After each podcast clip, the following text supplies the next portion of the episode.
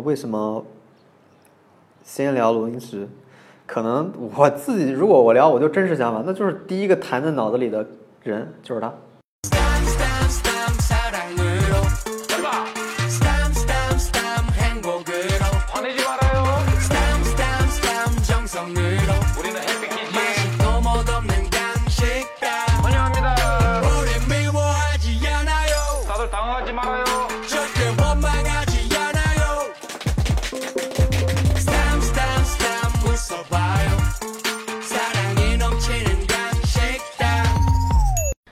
大家好，这里是展开讲讲。每期我们会试图以一个主题串联起多部作品，这些作品包括电影、电视剧、综艺和小说等多种形式，但是都有一个共同的特点，就是有深度、有关联，能够让我们产生触动、有想法，让我让我们觉得说这些作品值得我们去展开讲讲。然后之所以做这个播客是，呃，我和栋姐当时有一个讨论，就是发现我们都更喜欢，希望播客能够展示更多信息量，然后能够专题式的聊东西，因为我们俩都非常喜欢内容之间能够互文，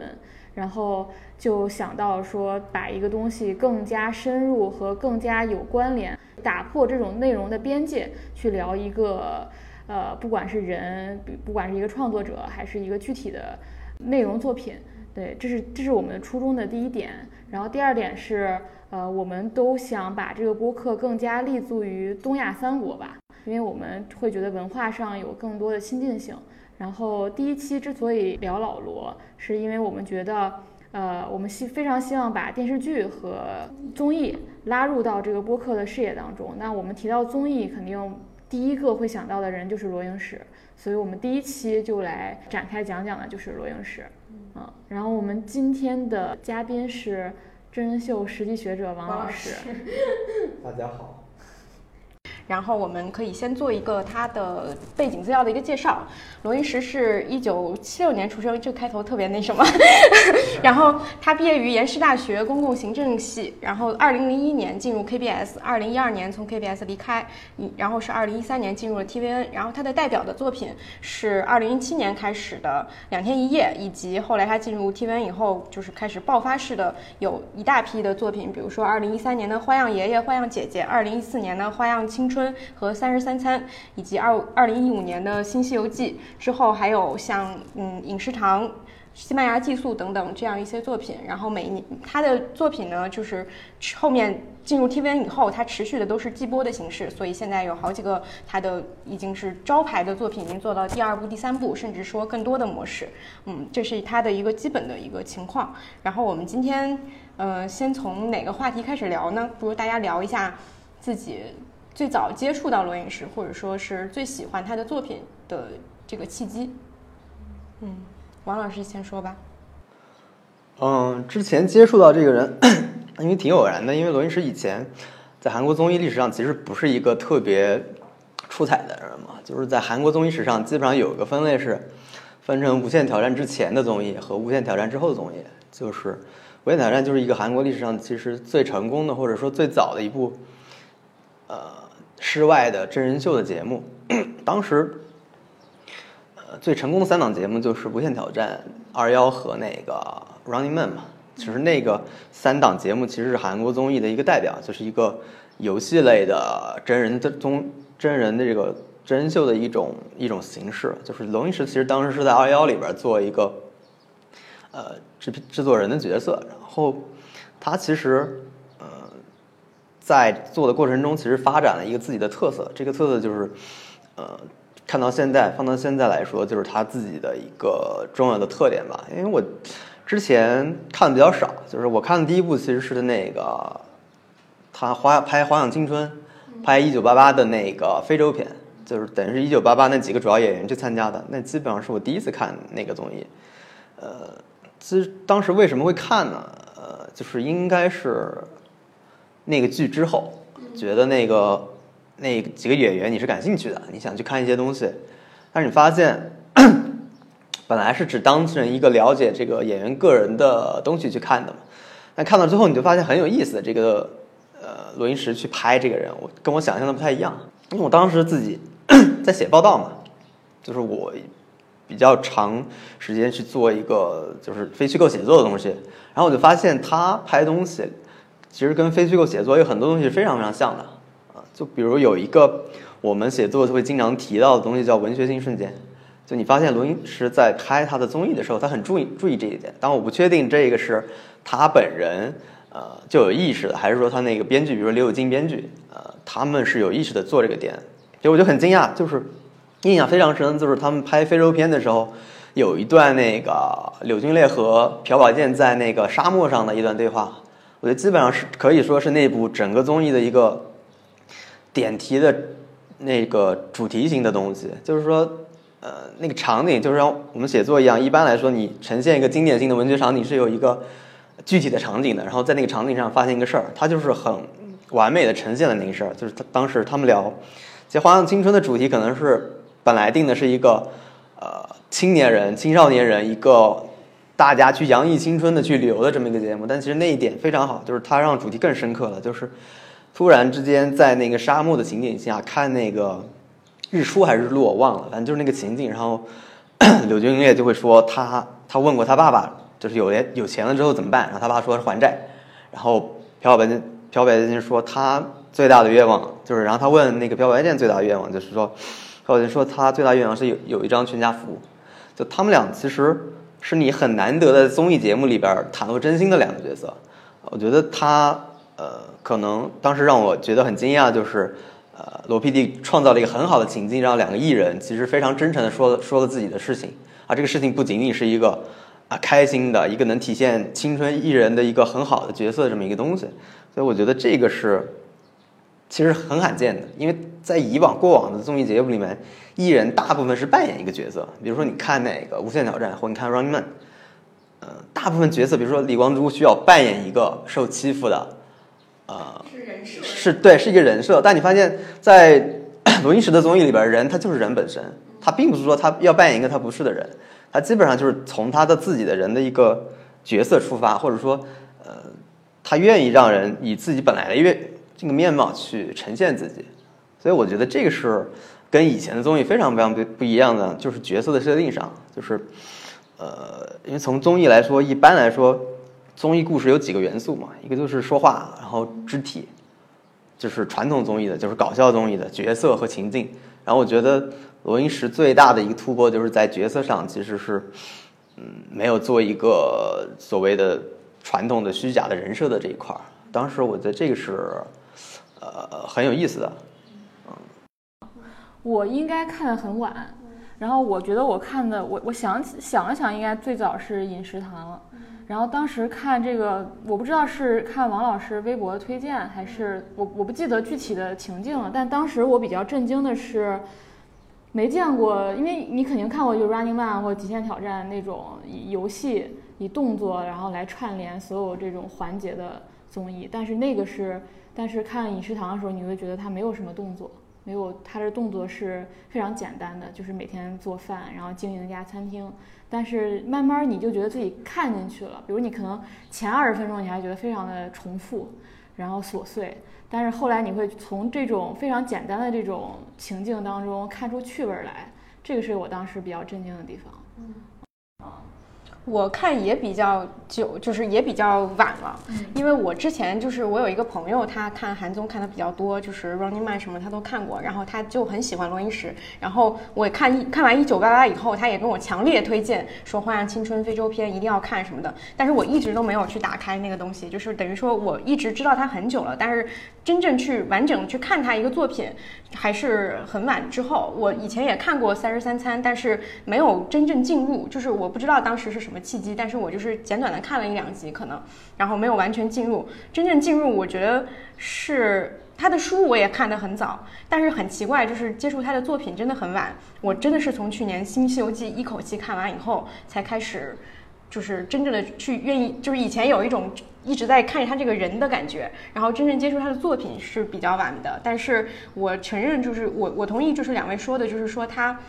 他的作品里面有一种属于他自己的一个风格，很很特别，所以一旦喜欢上他的人，真的就可能会非常的持续性的去去喜欢他那一套东西。嗯我最近在觉得，就是是不是因为最近看那个《僵尸堂二》嘛，我我就在想说，如果是一个完全没看过老罗综艺的人，他一下子去看《僵尸堂二》，他能不能 get 到他的这种点，或者里面的一些梗？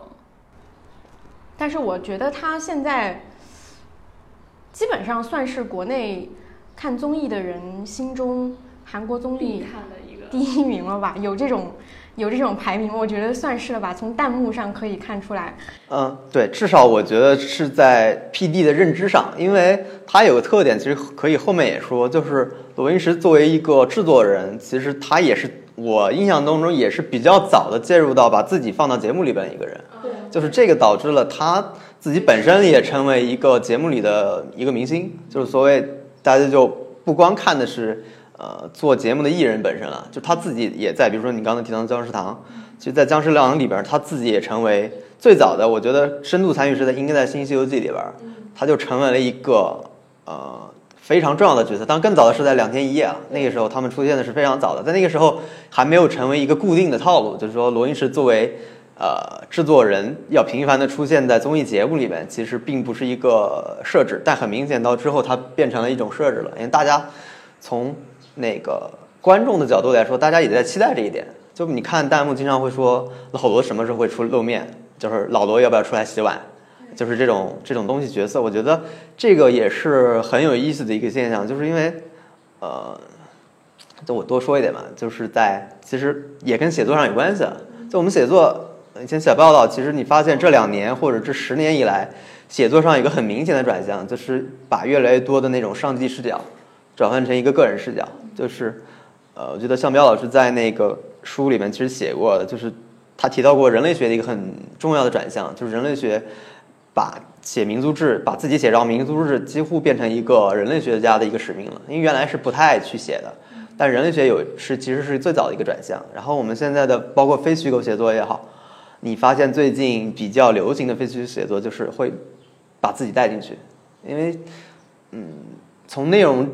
制作的角度来说，我觉得小说、非虚构或者是一个综艺节目，其实没有本质的区别。那大家你能用的东西我也能弄，那说明它是有优点的。就是我觉得它呃综艺方面老罗这个优点，我不知道能不能具体说。当然，我觉得至少非虚构里边的呃，你把自己带入的好处就是说，你会提示观众我是一个什么样的身份。就提示你的读者，我是一个什么样身份？我是一个具体的身份，在某个具体的位置上来告诉你这一件事儿，这是把自己带入的一个角色这种写作的好处，就是从呃我替你看这件事儿到我带你看这件事儿，其实跟做综艺也很像，就是其实拉近了大家的感觉，就是我可以不断的把我自己的呃想法看法融进去，就像老罗，你看他做节目里边经常会提一个问。就是说这个事儿，呃，是不是因为呃某某一点，他经常跟江湖，你会发现经常跟江湖东有个互动，就他会问一些问题，然后江湖东会答，就是他在合适的情境的话，就会把自己带进去。其实，在传统的综艺节目制作里和传统的非虚构写作里边，其实都是没有的。这个我正好看到一段话，就是他，我看他资料嘛，他说这个是他有意设置，就是从两天一夜开始，就是节目组不光是他，有时候一些 PD、一些摄影师也会出现，就是因为他希望是这些人也能自然而然的出镜，然后让人感觉到说不是光这些人，不是光嘉宾在旅行，而他们就是跟着摄制组一起在旅行的，然后就是这样更能体现他觉得更能体现这种节目的真实性，他是为了这种真实然后做的这种行为。说到这个，我就想起《西西游记》里面他们所有人在逗艺人笑的那一集，啊对是他去对对，就是就是那那个很很经典。然后后来他们不是其中有一个 PD 跟殷志源就是辩论那个外星人，然后后来那个 PD 去做了那个懂也没用的神秘杂学词典。对，就是他好像他带人的，或者说他把所有人带出来那个模式都非常自然，嗯。嗯，让所有人就是观众也能够很容很很顺利的去接受这些人的样子，就是他们也没有任何的伪装和和我们的要说什么内容什么的，就是他感觉他尤其是在《新西游记》里面更感觉就是说艺人和工作人员都是在玩儿的同时把这个东西给做完了，就是这个感受是传递给观众的，所以观众看了以后会快乐嘛，就是我觉得这很很难得。对，我觉得这是一个突破吧，因为很多人其实以前也有过类似的东西，但是只是他把这个拎出来了，就是他有个理念，我觉得就是他觉得真实是应该最值得被提倡的。那如果是真实的话，那我们就是拍摄的摄影师和 PD 其实也在这个故事当中也发生了故事。你比如说以前《Run Running Man》里边有个很出名的角色叫全烈，有个叫全烈的摄影师，其实经常出现在故事里边。但他其实他们就没有完全把这个发挥出来，或者说他没有利用这个去讲故事。但是罗英石他有自己的风格，因为 Running Man 和五条或者是 其他的节目还是一个很传统的东西。他认为，嗯，观众所看到的东西就应该在摄影师的视角之内。但是没想到摄影师是也是可以被拍的嘛，就是我觉得这是一个对他来说是一个挺新的东西。我觉得刚刚我们提到了很多他的新的东西，呃，是不是可以从某种意义上来说，罗伊石之所以能够从韩国综艺，因为韩国综艺已经发展很多年了嘛，而且也非常的成熟了，他为什么能够成为一个现在我们看来是韩国综艺里第一名的人，或者说是站在前面的人？他他做了到底做了一些什么样新的东西是他的特色？我觉得我们可以展开聊一下，有一些模式性的东西，我觉得，呃，是我们在就是查资料的时候发现的，比如说。他因为看他的那个作品年表就很明显，就是零七年他在 KBS 的时候做的一直都是两天一夜，然后两天一夜是一个周播节目，对吧？就是他是一一年就是三百六十五天基本上是不会休息的，就是所有的艺人也好，工作人员也好，他们每天录完这一期就得剪这一期，剪完这一期又得录下一期，然后播出，就是整个的行程非常满。但从他离开 KBS 到 TVN 以后，他做的综艺都是季播综艺。季播综艺就是说我们集中拍摄一段时间，然后拍完以后剪，剪完以后放出来，基本上是一季十二集的形式。呃，这个这个形式是不是一个在韩国综艺里面是一个就开启季播模式，是不是罗英石的一个特色或者说他的创新？嗯，我不知道这算不算他的创新，我也没有查具体的资料。但是我觉得他去做季播节节目的理由，我记得他好像自己书里写过。对，太累了。对季播节目的问题就是每周就要发一批周周播节目呃，周对周播节目的问题就在于每周都需要一档新的节目完成，其实时间非常紧的，其实拍摄日期基本上只有一天，嗯，然后你的策划日期可能有两到三天，最后剪辑花成两到三天，其实非常累的。所以也就是为什么周播节目大部分是一种游戏类节目，你从 Running Man 到无限挑战到嗯，二幺，它一定是在不断做游戏。固定的模式。对，因为没有智力能保证每一期都是不一样的，所以这一点其实《无限挑战》非常牛逼的，为就是因为它几几乎做到了每一期都可以不一样，所以它的厉害之处在这，但是缺点也在这，就是你很难持久的讲，哪怕你想做一些新的尝试，你是很难的。就是在 deadline 的压迫之下，你很难去交不了稿就完了。对你只能以一个固有模式的东西去做这个事儿，那我觉得这对一个想更有追求的制作人来说，一定是，呃，是一种限制。所以后来他去那个有线台之后，第一个有钱了，第二个有时间了，所以他其实可以就想做自己想做的那种综艺嘛。他当时就是做季播，其实也是跟 TVN 谈谈的一个条件，就是你满足我这个，我才会加入你，对我才会加入你这个，因为他就不想连轴这样转嘛。我我好像反正你查到也是说是从有线台开始，呃，才开始做有大量的有韩综有季播节目这个形式出现。然后因为他的书里确实也说了，他说他做两天一夜做了五年嘛，然后他结束以后，他就是觉得说他为什么想做季播节目，就是因为他觉得周播节目就是你不管是往上走还是怎么样，你一直往上上走的那个情况，总有一天会往下的。没有人想在走下坡路走到底的时候再结束一个东西，那非常悲惨。但是你如果做那个周播节目的话，你很难在最好的时候结束它。就比如说你今天你做的这个节目，今天收视率特别高，你不可能说我收视率很高了，我就做完了，我就不做了，一定会要求你再继续往下做的，直到说收视率不能看了，我才能把这节目砍掉。他他就很觉得说这个这个这个东西非常非常是就是让他觉得不好，然后他所以他想做那个季播节目。另外，我发现还有一个点，也是他书里说的，他说是从两天一夜的时候开始，艺人才开始带那个他们说的那个六厘米的那个摄影机，就是每个人会配一个那种感觉，就是。是他这个这个这个就是叫做综艺上的摄影机不要停，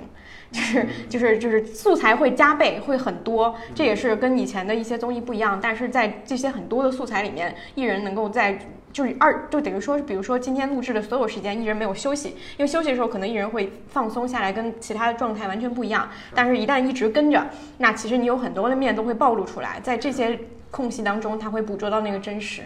嗯，因为当时录二幺的时候，其实艺人就有过抱怨嘛，就是其实是录的最累的节目就是就是罗伊是他们的节目，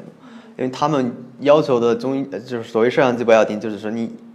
对艺人的要求来说，就是你一直都在拍，你其实是没有休息的时间的。啊这个我觉得跟他最后能做出好的节目也是相关的，它跟写作差不多呀。你的资料越多，你的素材越多，你能剪出来的好东西就会越多，这是一个呃必然性的东西嘛。对。储备。我就想到最近的 vlog 也是这样，就是你得一直开着嘛。就像我像你像马莎莎，她我我特别喜欢马莎莎的 vlog，我就觉得为什么她的好，就是因为她的永她的父母每次发生任何情景的时候，他的镜头永远都打开着。所以他能捕捉到很多很多东西，他可能当时也没有想到，就尤其是他，我印象就是他妈等车，等他爸开车那一段儿，那个真的你很难，呃，在那个时刻才打开。他是从在商场，从还没有发生这件事情的时候，他是他的摄影机就打开着，所以他的 vlog 就是很像，就感觉这个他 vlog 是有讲故事的，是有是有完整叙事的，不是说参加一个活动，做了环节 A 环节 B 然后结束。但是我觉得这也是一种干扰吧，就是如果你普通人你想去拍 vlog，然后你有时候会觉得这个东西对你生活是一种侵入。然后就幻想说能不能有一个东西能绑在你身上，然后他就无时无刻在记录这个这个东西，啊，上帝视角。对，而不是说你，当你意识到说这一刻我应该举起手机去拍的时候，有时候常常就已经晚了。我觉得这个是有意思的点，就是一方面就是罗英石，你发现他们的团队的一个特点就是大量的素材，但另一方面它有一个可能听起来是相悖的特点，就是罗英石其实做节目，呃，一直在做减法。就回到我们前前面的问题，我觉得为什么罗英石能创造出自己的特点来？我觉得这是一个最重要的特点，就是我认为的，就是其实他一直在做减法。就是你看他从二幺离开的时候，我记得他那个自传啊，就是那本他自己写的那本书里面说过，就是那个案例，呃，对我印象非常深，因为我觉得几乎跟写稿子是一一模一样的事情。就是他谈就做节目是做减法的一个概念，就是说。我记得有一期节目是二幺幺他们去拍一个去乡下去那个乡下奶奶家住的一个一个节目，那个节目常规设置就是要玩游戏，就比如说我们要在田野里面进行一些对抗性的游戏，这是传统的综艺真人秀，然后有服不服的游戏，服不服就是那个中国那个服字，他们的韩国综艺里面经常会以抽那个服不服，就是说你抽到的是你今天不吃饭，还是你今天在帐篷里睡觉，就是他们会有一个这么环节，就是也是。二对一个用一个运气的一个小游戏环节是二幺幺的一个传统，然后还有一个就是说在野外露营，这是一个在当时看来是非常正常的，因为所有节目都是那么做，那就是一个必须的游戏环节。就《家族诞生》也这么做，然后呃那个《无限挑战》也这么做过，都会有这个环节。但是罗云石就发现，他就发现在这个过程中，其实他们丧失了这个最核心的一个东西，就是你去乡下到底是干什么。就你去乡下的重点其实是核心概念是什么？就是你跟那些老人聊天啊，其实就是跟那些老人说，我来到乡下，我见到你，这是一种回家的感觉。他们的核心其实是回家。那你在田野外玩游戏，你去玩服不服游戏，你去在田野外露营，跟回家这个概念究竟有什么关联呢？就其实是没有关联的，只是说传统上要求我们这么做，所以我们去做了，这是一种固有的套路。那他发现，如果我把这些东西都剪掉了，效果会怎么样？他就试了一下，然后最后效果非常好，那就是主题非常明显了。我们拍的就是艺人跟这些在乡下的老人之间，跟他们吃饭、跟他们聊天、跟他们互动的场景。就你听下来就会非常熟悉，因为罗英石现在做节目里面所有都是这些东西，就是聊天，就把所有的枝枝叶叶的东西全部砍掉了。就是我觉得这是对他来说是一个最大的我他。不断的把自己发展成目前这么一种，呃，一种状态的一种，一种怎么说技术也好，技巧也好吧，就是呃，这个在当时很多人是不太容易做的，因为在当时多数人是做加法呀，就你不看 Running Man，他一定会设置更多的游戏环节，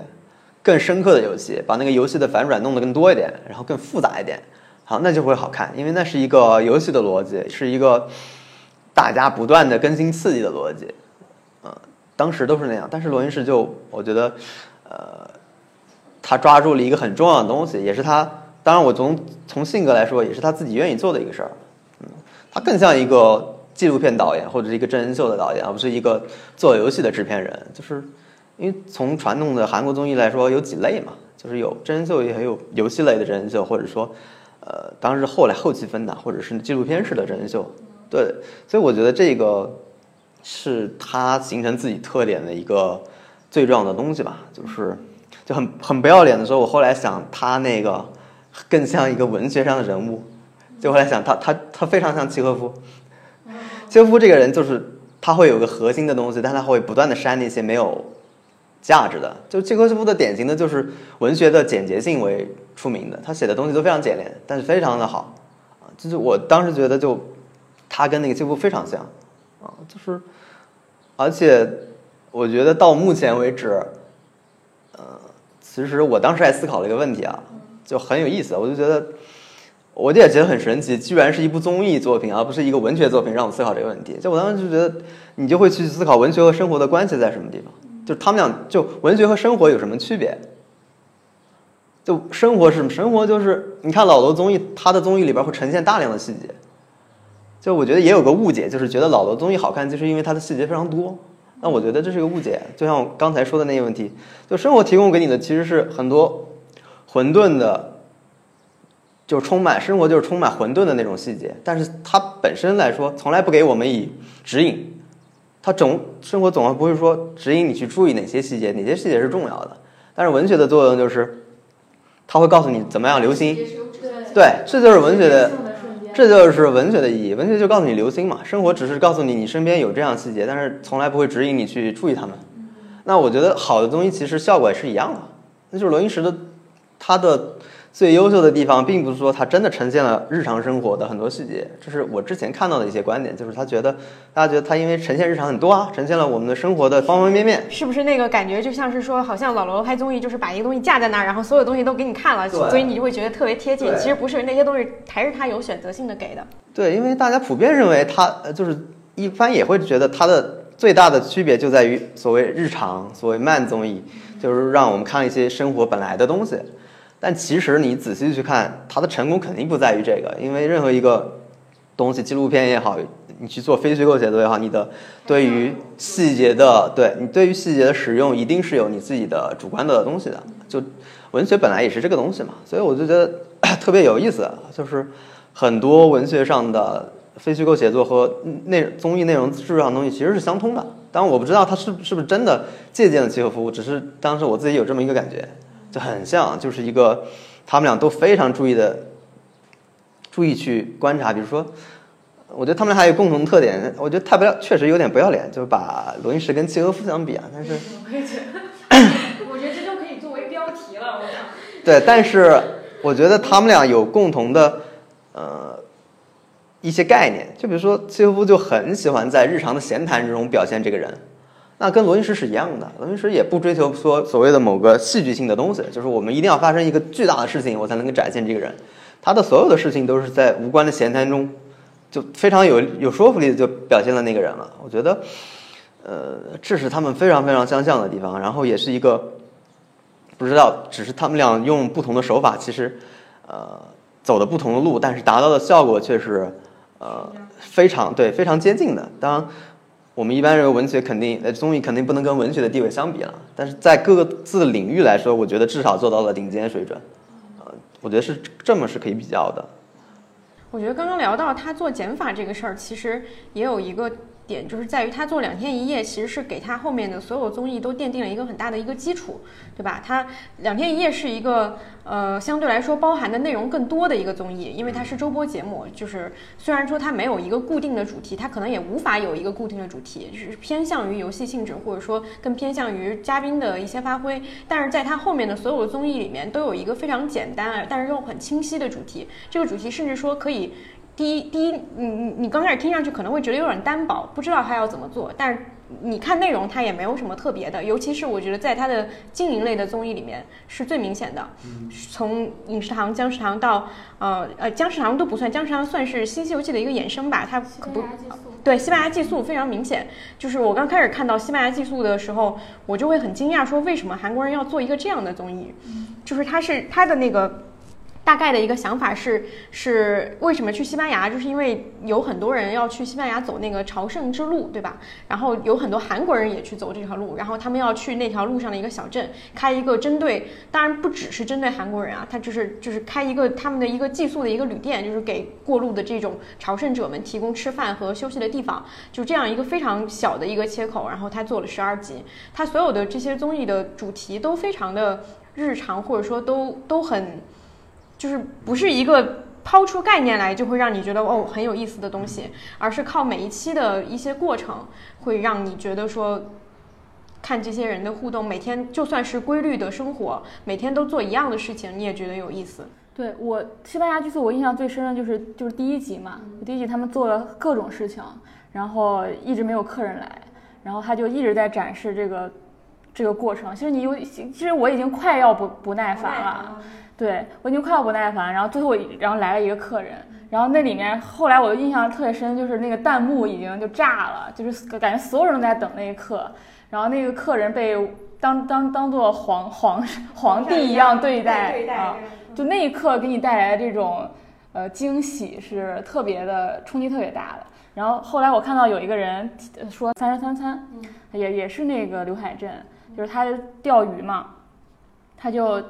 他就一直给你呈现这个人在钓鱼，在钓鱼，在钓鱼。但他当最后收钩的那一刻，就是就像你遇到那个第一个来的客人那一刻。他就好像他的作品里面有很多这种，就是我看那个《花样青春》那个 Winner 片也是，他们就是去看鲸鱼，就是一直在铺垫说啊，今天可能不会有了，因为今天你们来的这个时间已经晚了，你们很可能看不到了。然后所有人都在期待会不会看到，后来看到了，最后也是我们他们去到沙漠里面要去看星星，然后开着开着开着就开始下雨，天空阴云密布，然后就觉得说今天是不是看不到了？我们明天就要走了，我们今天看不到了怎么办？最后。就是乌云就真的散开了十分钟，就那么十分钟，然后特别好看，然后后来又继续开始乌云密布，就是它里面有很多这种奇迹性的瞬间，我不知道这种奇迹性的瞬间到底是它的一个剪辑的效果，还是说，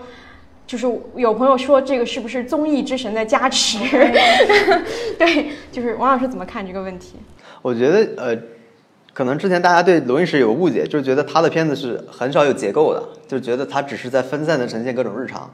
其实就像你刚才说的那些瞬间，就那很简单嘛，就是设置悬念呀。就是他的每一部片子里边其实都会设置悬念。从呃最早的花样系列，比如说你最简单的一个就是找旅店啊，就是他们会给嘉宾布置那个你自己在那个 app 上订旅店，你能不能？然后那个时候悬念就开始了，就所有的后来所有的综艺都会沿用这个概念，就是你能不能找到这个旅店。这是对，这是第一个悬念。第二个悬念就是这个旅店是社会会是什么样子的？就你会进去看这旅店好不好啊？这是两个最基本的悬念，所有的片子里面都会有。就后来这种悬念会越来越多，就包括你去在国外去点餐，这个人能不能和就是把这个英用外语把这个餐点掉？就很多，比如《花样爷爷》里边有爷爷去点餐，你就会很很揪心嘛，因为那是普通人的一个尴尬的时刻。就我们自己去点餐，我们可能也想到会有这种尴尬的时刻，我们就会设置悬念。包括饮食堂的悬念是，饮食堂就悬念就是点了这个菜之后，那些人反应会是怎么样，会不会好吃？或者还有一个悬念就是在江食堂里面也有，这个订单是不是漏了？就如果漏了一个订单，然后他就反复的呈现这个过程，就是他们这个团队还不知道，但是客人已经呃漏了，这个就是一个极大的悬念，就是他们什么时候能发现这个订单？所以其实你发现他会有意的设置非常非常多的悬念，这个悬念是完全的。刻意的，非常的就不不能说刻意吧，就是主动的去选择的。而且我觉得他他的还有一个特点，就像你刚才说的，他跟国内综艺设置悬念最大的特点就是，我觉得这也就是他们技术上高低的区分的吧。就是可能很多国内综艺，他们最看重的是那一瞬间，就那一瞬间的人物的惊喜、快乐，其实是。最重要最重要的，他们会对以最大的篇幅去呈现的。但其实重要的是前面的铺垫。对，但设置悬念最重要的，就像你看恐怖片一样或者什么，它最重要的时间，前面先要让你进入这个剧情，进入这样的情境，然后跟他们感同身受，我们也会担心这个没有人怎么办，所有的这些问题，然后到最后爆发的时候，观众才会觉得说，哦，我我拿到一个结果了，就是哎，那这就是一个成熟的技术，所以你看喜马拉雅激素就很明显，它反反复复的不同的镜头给你切，有没有人？嗯，他其实就在人来。了怎么办？啊人错过这个人了怎么办？这个人在这里看了一眼又走掉了怎么办？所有的这都是这些问题。对，有，而且我觉得综艺它有有些就像西班牙寄宿这种，它其实还是有一点想要加意义在里面嘛。就是因为韩国是基督教国家，让大家都去朝圣这样，但是他没有在第一集就提这件事情。你会发现他是后面是由那个朝圣者，比如说留言啊或怎样，或自己在跟同伴交流的时候出现这件事情了。我其实就在看西班牙寄宿的时候，呃，开始看了那个《向往的生活》第一集，就这一季的，然后崩溃了，因为他上来的前五分钟告诉你说，我们这儿有一个希望小学，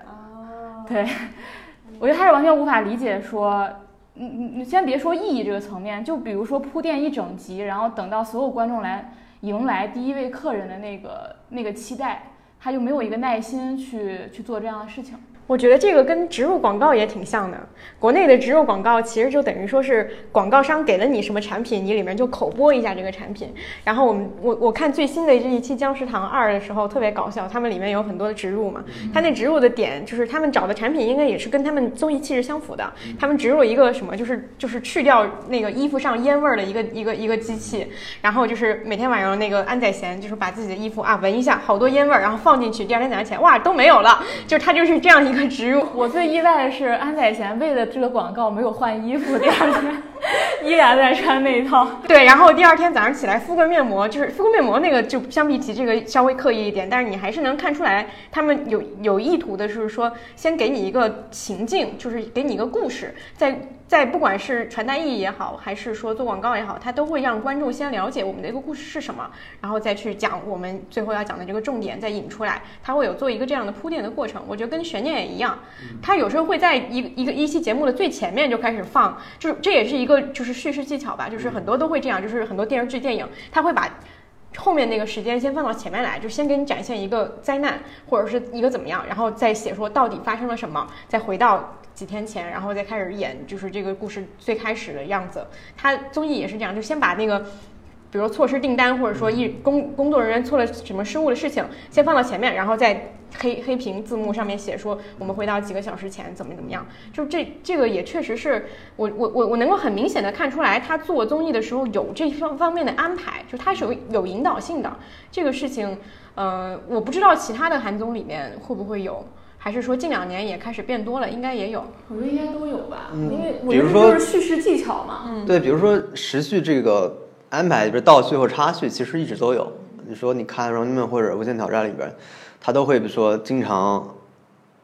就有一个最典型的嘛，你经常看《Running Man》里边，他们会安排间谍或者是那种特务的角色，他们不会在一上来就告诉你那个那个谁，当然这个肯定是不会的，他们会在中间插一段，在合适的时间插一段，啊，这个去接受这个任务。对，接受接受任务的那个场景，其实老罗也会经常有，但这个就经常会使用，就包括一些呃就反复的这个，就有可能更深入一点，就是他一次性还不把那个接受任务的画面给你放完，他可能里面又藏了一个，他到一个阶段再把那个完整的接受采访的那个画面再告诉你，因为又有个反转，它其实是一个就是一个叙事技巧的问题，这个其实是挺多的，因为。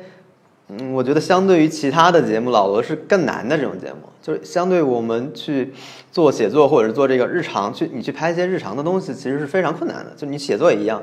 就是我们的写作的惯例就是，你如果去写一个重大的事件，其实非常好写的。你去写一个杀人事件，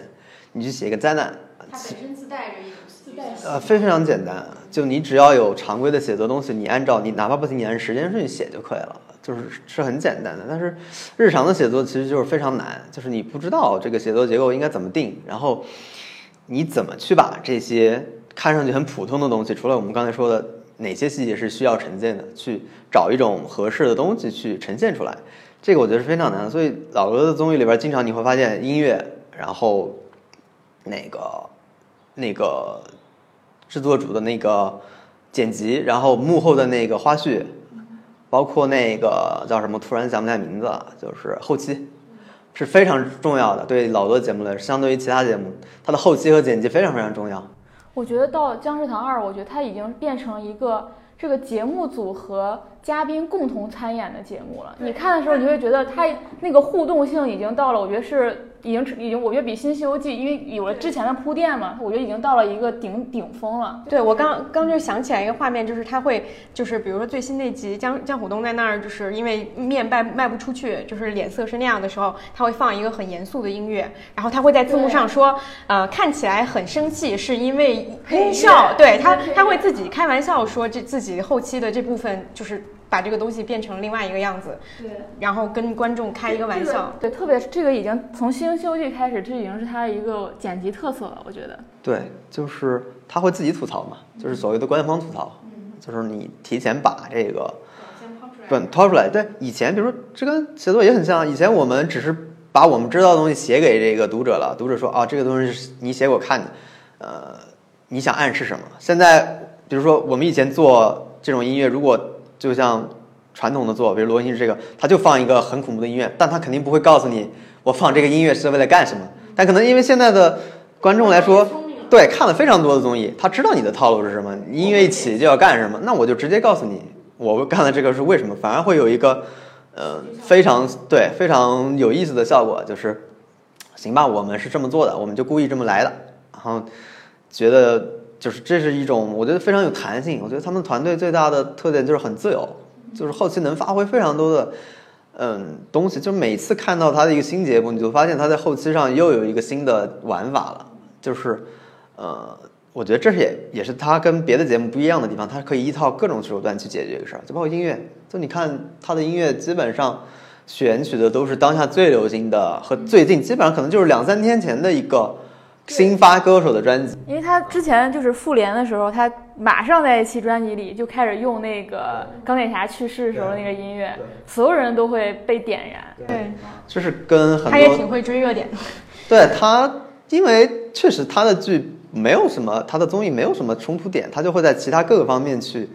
去找这些要素去调节嘛。原来我看综艺，最早看他的综艺，基本上我之前发微博总结了一个，就是音乐食物和女嘉宾，因为原来的早期节目非常苦，基本上都是男的作为一个主要的成员，然后每期会换一个女嘉宾过来，要不是三十三餐，要么就是什么那个。呃，花样青春基本上都去比较远、比较苦的地方，他很少找女性成员来，但是他就会通过音乐啊，然后拍美食啊，这不是已经成为一个录音室标志性的东西了？就是他会以各种方式去把那个食物呈现出来啊。然后女嘉宾特色也很有意思，基本上是一个，呃，我不知道可以成为鲶鱼效应或者什么样一个东西，就是加入一个外来的东西，你就会发现，呃，对我就会很期待去看这个反应，嗯，就像，呃，韩国综艺里边，比如说我就觉得，他就像我们之前说，他很会抓核心的东西。比如我看《花样爷爷》，其实我看的核心就是看韩国的，因为韩国的那个上下级等级观念和这个长辈和晚辈观念非常重。我就很好奇那个李瑞李瑞镇这个人怎么跟那些功成名就老头儿是怎么处理、怎么相处的？因为其实很难，那些那些人都是一个大前辈了，等于是电影演员。就是你发现他每一个细节的设置都跟这个东西有关系，他不断的讨论这个事儿，所以我觉得这个是也是他一个除了本身那些爷爷去逛那些景点之外，也是一个很有意思的部分吧。我觉得接下来可以聊一下，就是因为我很好奇，就刚提到了什么美食，呃，就食物和什么来着？它的主题是我刚刚说音乐啊它还有动物，其实它动物啊，对对对，就是因为我是想起来之前，就前一阵罗英石拍了一个广告，就是好像是 CJ 的下面一个公司的广告，他自己讲自己的就是一些一些爱好，或者说他做这些节目的历程。它里面就讲到说，他其实一个不是一个很爱吃东西、吃美食和不是一个很爱去旅行的人，但是他做的节目大部分都跟这两个主题相关。那就是他他会觉得，就比如我就比如说他当时做三十三餐，好像是他有他们下面的一个呃工作人员说很想去农村就是休息，呃有这样一个休闲的想法，就想去放空，他就觉得说不如去做一个综艺。他是一个，就是他是一个嗯。自己没有太多表达，但是他可以用别人的想法去，去去讲他自己想想说的故事的那种人，是吗？因为我很好奇这一点，就是感觉它并不是一个，比如说像无限挑战它其实是有很强的一些就是主题性的东西，就是可能社会意义上更强，但是但是罗伊石他是做了一些很很慢的东西，但是这些慢的东西他又不是自己去享受这个生活，我觉得它跟比如说可以对比一下，它跟无挑最大的区别就是金泰浩就是无限挑战的制作人金泰浩是有一个强烈的表达的，它本身其实是韩国左翼的一种，就是因为 MBC 的 MBC 的媒体的大部分媒记者的导向都是左靠左的偏左的，比如说呃反对这种对日本的是呃所以之前那个共犯者们是讲的就是 MBC 啊，就是那个里边不是出现了金泰浩的他在唱歌嘛，就是他们的观点基本上是非常左的。《无限挑战》其实就是一个媒体性的作品，他的表达欲是非常强的，他经常塞自己的私货在节目里边。当然，那个私货也是跟韩国很多主流的这种听众或者那个观众的这种是差不多的，这是他的一个强烈的表达。那我觉得罗云石的跟他的区别就是，罗云石这个人没有太特别强烈价值观，就是他对这些东西不重视，但是他对一些说很小的情绪或者很小的东西的是非常敏感的。就是说你刚才说到的，就是只是一个人说我们觉得去农村待一下应该挺好的。那我觉得我完全理解罗云石的这个想法，就是觉得现在在韩国或者首尔这种城市的奔波或者这种劳碌太多了，那我们不如去农村待一下。但至于做什么也没有，但可能很多人的想法就是所谓逃离城市，去往一个更舒服的地方。啊，我觉得他经常是以这个出发点去做事儿，就我觉得这是一个敏感，但其实也很冒险。就是你看他做《三十三人》之前那个李，就是主角那个叫李瑞镇的人，他就说，他就跟嘉宾说，我觉得我们这个节目不行，我们觉得我们这个节目应该成不了了，应该不会有人看了。然后那个嘉宾也表示认同，嘉宾就是殷汝珍，就是后来做饮食堂的那个主角，他他来当嘉宾，他就跟他说，然后尹汝珍也觉得，我觉得也成不了，就他们俩他们来做一件不知道要做什么，只是每天烧三顿饭，这是一个很很反常理的这么一个决定。但是罗云石就你就发现他经常做这种决定，经常做一些嘉宾觉得说我到底要干嘛，不知道自己要干嘛的事情。对，就是之前这个事是没有人做过的，就是就觉得为什么要看一个人几个几个人做三顿饭呢？这个事儿有什么意思呢？就是嘉宾也想不明白，然后那肯定我不知道他的上面的领导可能也没想明白，但他后来都做了，就是我觉得很了不起的，就是他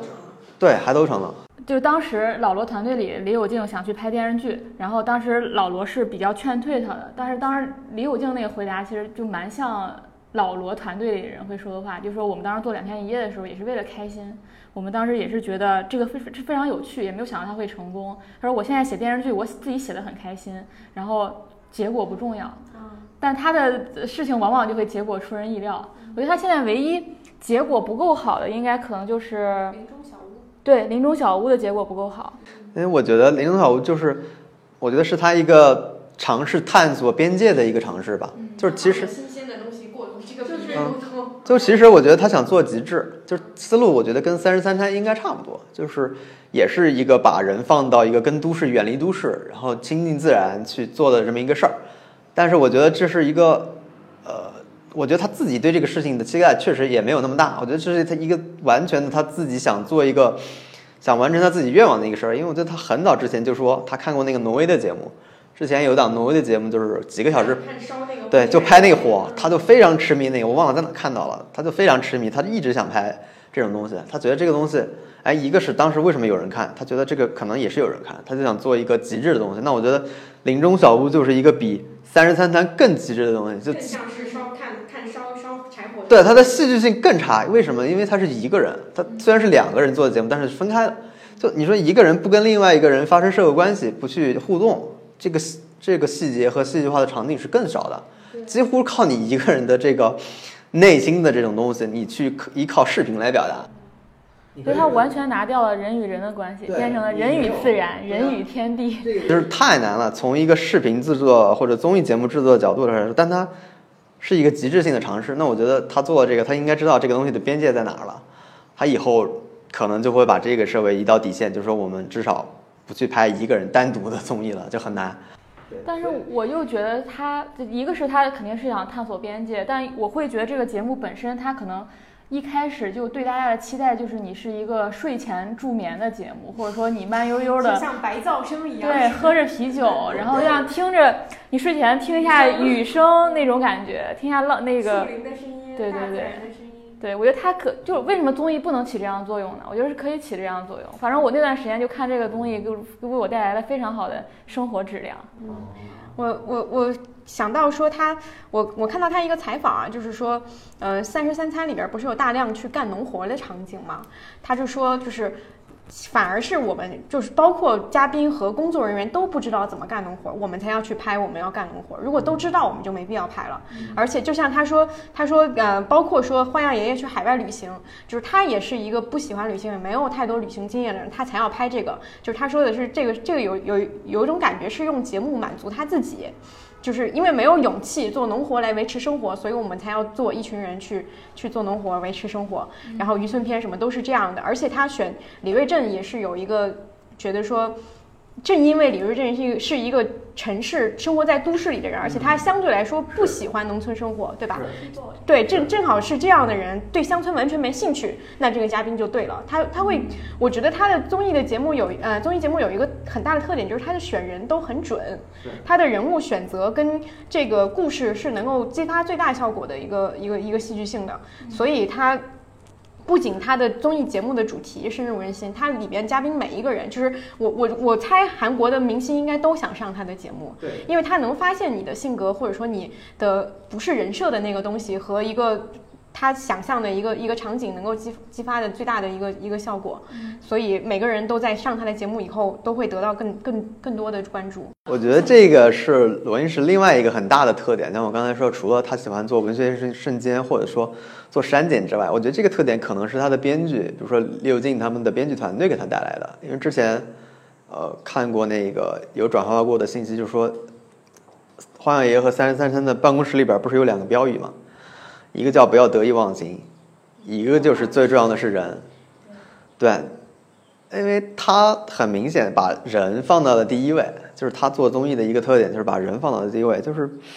为什么呢？我自己思考了一下，就是他综艺一个很大的特点，就是他上他综艺的一些年轻的偶像都会迅速的蹿红。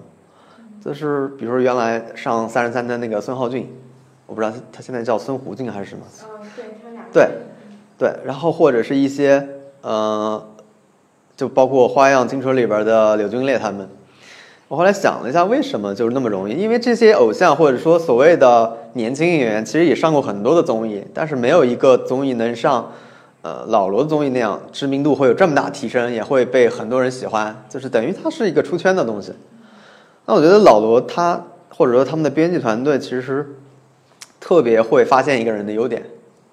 就是他选这个人之前应该会了很了解这个人，就是比如说孙浩俊这个人，我们举个例子，就是他的特点就是淳朴嘛，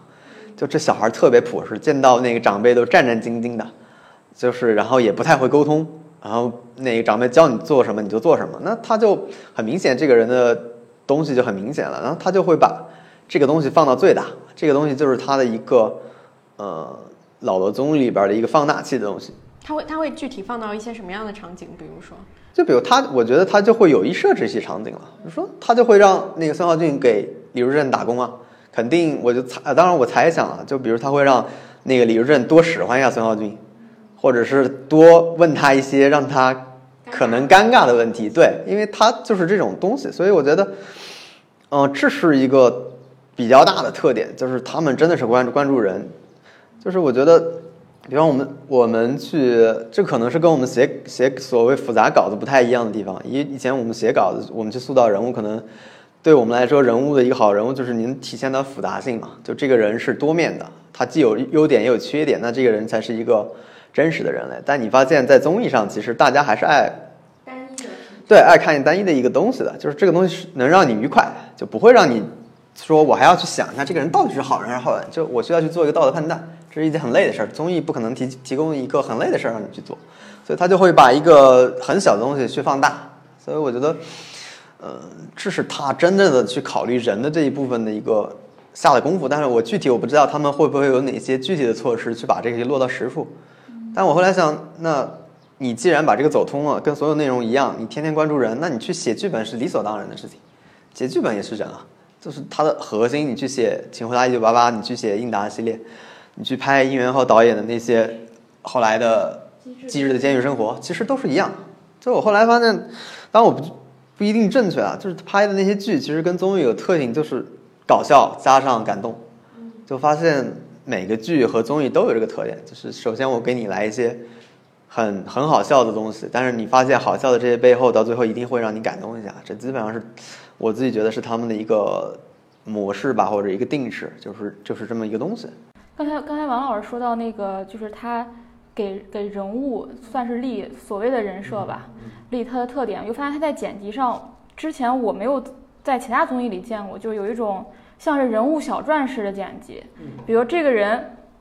比如敏浩，他有某一个动作。然后某一个行为，然后他会把这一季当中所有的他给剪到一起，然后一下子给你，然后这个这个就像一个人物小传一样，这个人的这个特点就立住了。比如说，他会甚至会在刚开始的时候先给你做一个概览，就说这个人之后会有一些什么样。比如说，我我现在说了一句什么话，然后马上被打脸的那个东西先放到这里来，然后你就大概知道这个人说这句话会怎么怎么样，就是有这样的一个过程。而且我发现他们，呃。请的人里是不是很少有那种传统意义上韩国的综艺咖？对，对他，因为我印象很深刻，就是就是那个圭贤去《新西游记》的时候，他就说，我还以为就是罗 PD 不会请我们这种就是上综艺已经上了几百遍的人了，就是就是感觉你都会请一些没有上过综艺的新手，这样有一些新鲜的效果。呃，他他好像很少请那种特别的综艺咖，当然需要一两个去定定一下这个调。但是老罗其实他的，我觉得他的团就是他所用的嘉宾，其实还是蛮有延续性的。你比如说《新西游记》，它其实就是两天一夜的一个延续，然后。然后你后来做三十三餐，然后就是李李玉镇之前也是做那个花样系列嘛，他他都是有一条，你如果去拉他的这个进化路线的话，其实他的嘉宾是能把他所有东西串起来。我觉得这个很正常，就是就是你跟这个人合作很久，你也很了解他，他也很好用，那你为什么不用呢？就是有这种感觉。对，它其实是两个问题。刚刚东姐说的其实是这个，其实我自己观察，其实确实是罗英石用的最早。就是原来在韩国经常用的是所谓 gagman，就是搞笑艺人，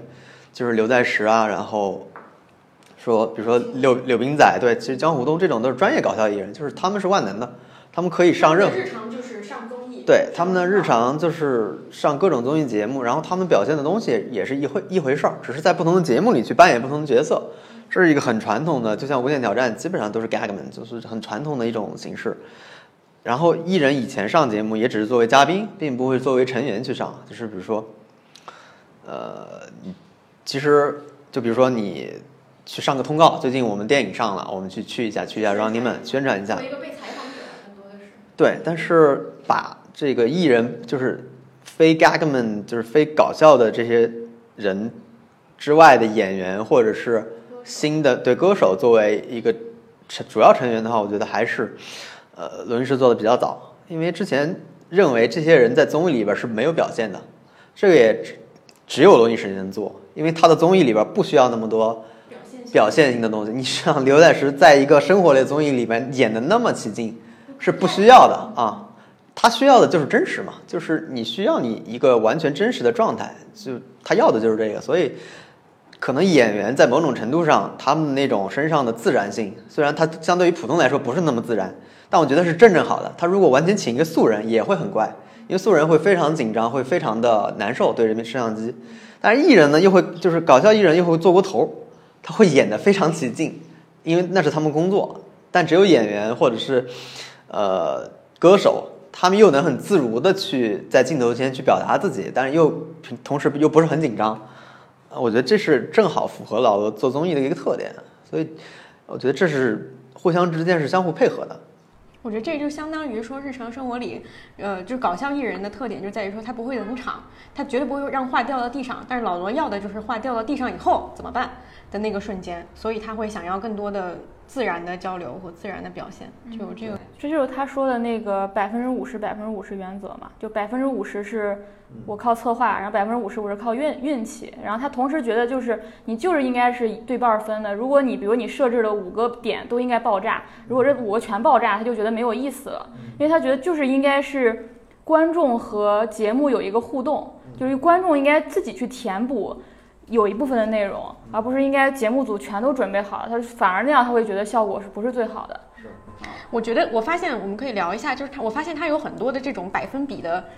就是说法，就是包括刚刚说这个百分之五十、百分之五十，还有他说的那个熟悉和新鲜，对，百分之七十的熟悉，百分之二十的新鲜，就是他好像有很，就是看起来，当然他不会严格按照这个比例，但是他好像内心对于这些东西其实是有一套规则的，就是因为我看到很多创作者，他其实会说啊，没有什么，我就是随心所欲的去做，但是老罗是有这种比例的设置的，他是一个很严格的这种。其实从熟悉到新鲜是一个非常普世的，大家去接受一件事情的东西。先告诉你，你说我要跟你讲一个你知道的事情，对方才会觉得说，哦，这个事情我知道，我已经接受了，就是前面的这个铺垫，然后你再去跟他讲新的东西会有效果。这是一个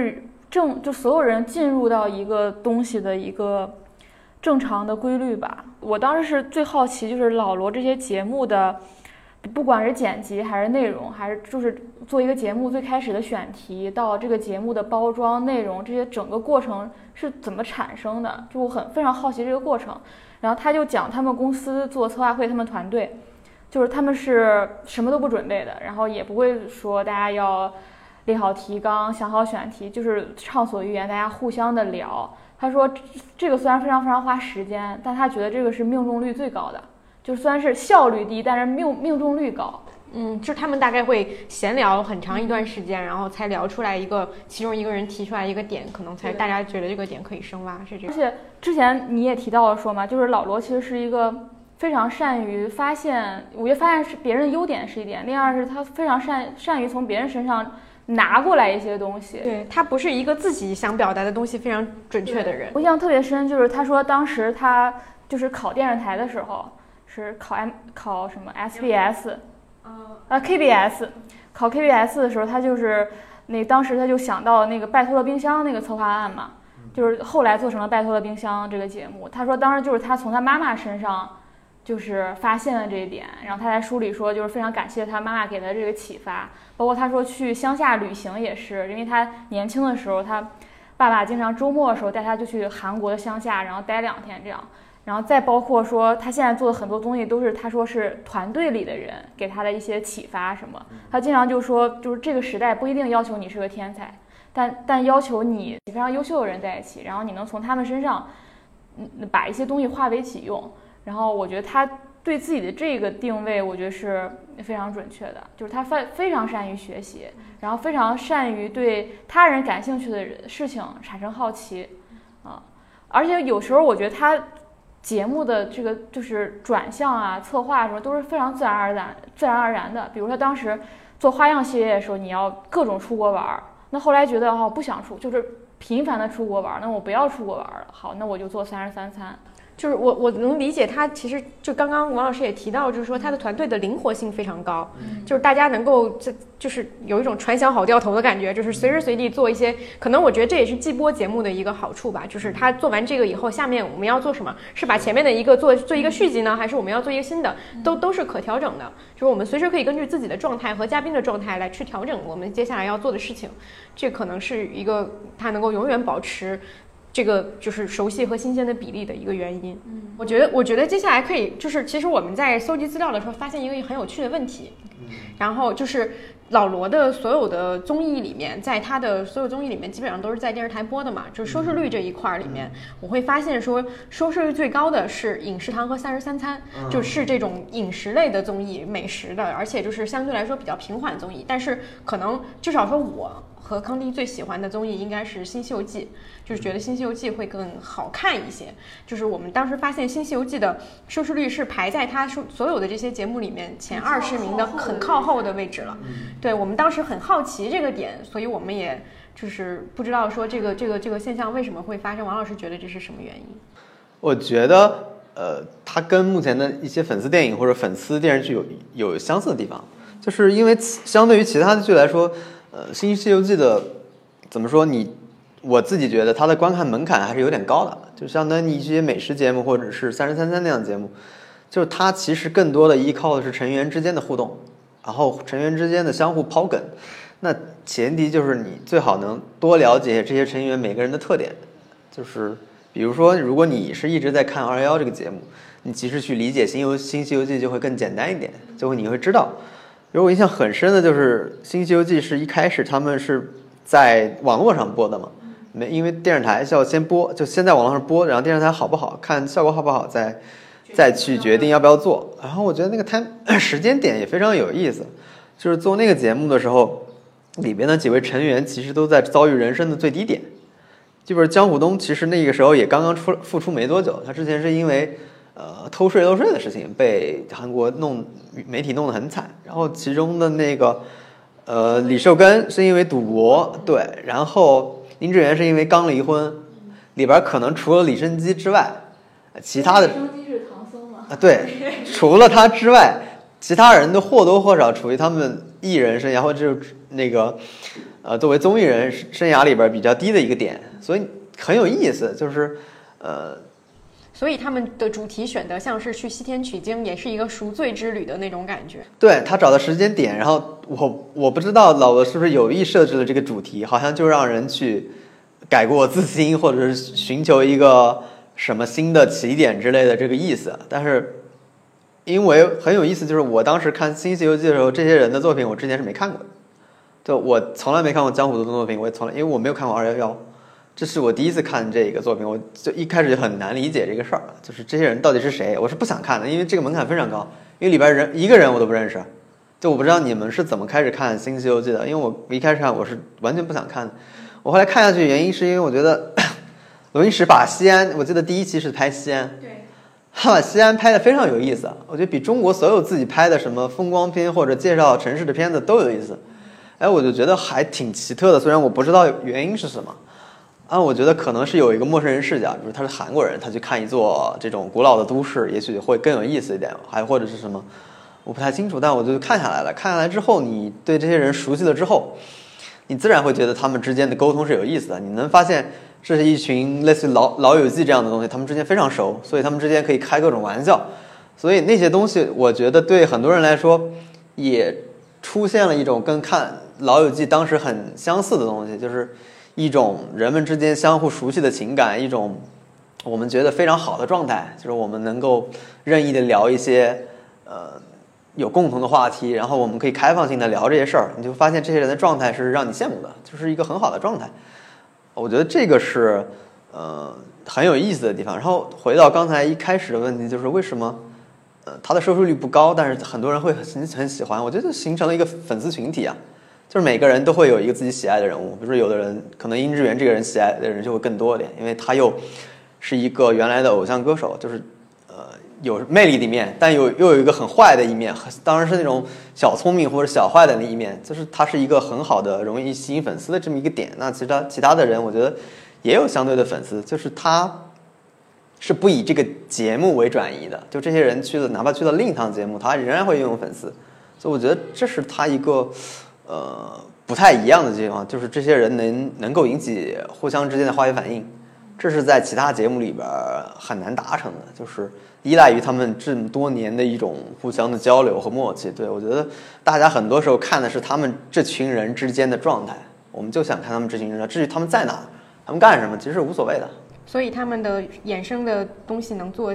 江餐厅，也不是不被可以不被视为是一个餐厅系列的延续，而是新西游记的延续。这就像四，你看四重奏嘛，你根本不在意这四个人之间一定要有什么情节嘛，或者一定要设他们对话就已经对他们设置了无数的悬念，但是你就是想看这四个人每天一起吃饭，一起说，就是互相说话、互相聊天儿。你看的是这种理想团体的在一起的这个状态嘛？但我觉得就是我看《新西游记》还蛮不一样的，跟王老师，就是因为我不是按一个从第一季开始的路线去看的，我当时是从第五季开始看的，然后理由很简单，就是因为他们去了香港和日本，然后我对这两个地方更感兴趣，然后我就发现这个进入的过程是。呃，比如你看到那个休止符，那个休止符的音效，然后你看到老罗的钉，然后你看到妙汉的动画，然后你看到那些空场，看到调整画面的时间等等，你看到这一系列形式的东西，你都非常惊喜，然后没有见过，但是但你又从第一季开始看，才发现它是这个节目自然生发的，就这个节目是慢慢它的自己的内容，然后决定了它用这用这些形式，就这个过程是蛮奇妙的。发现就是看的顺序确实也会影响每个人的，就是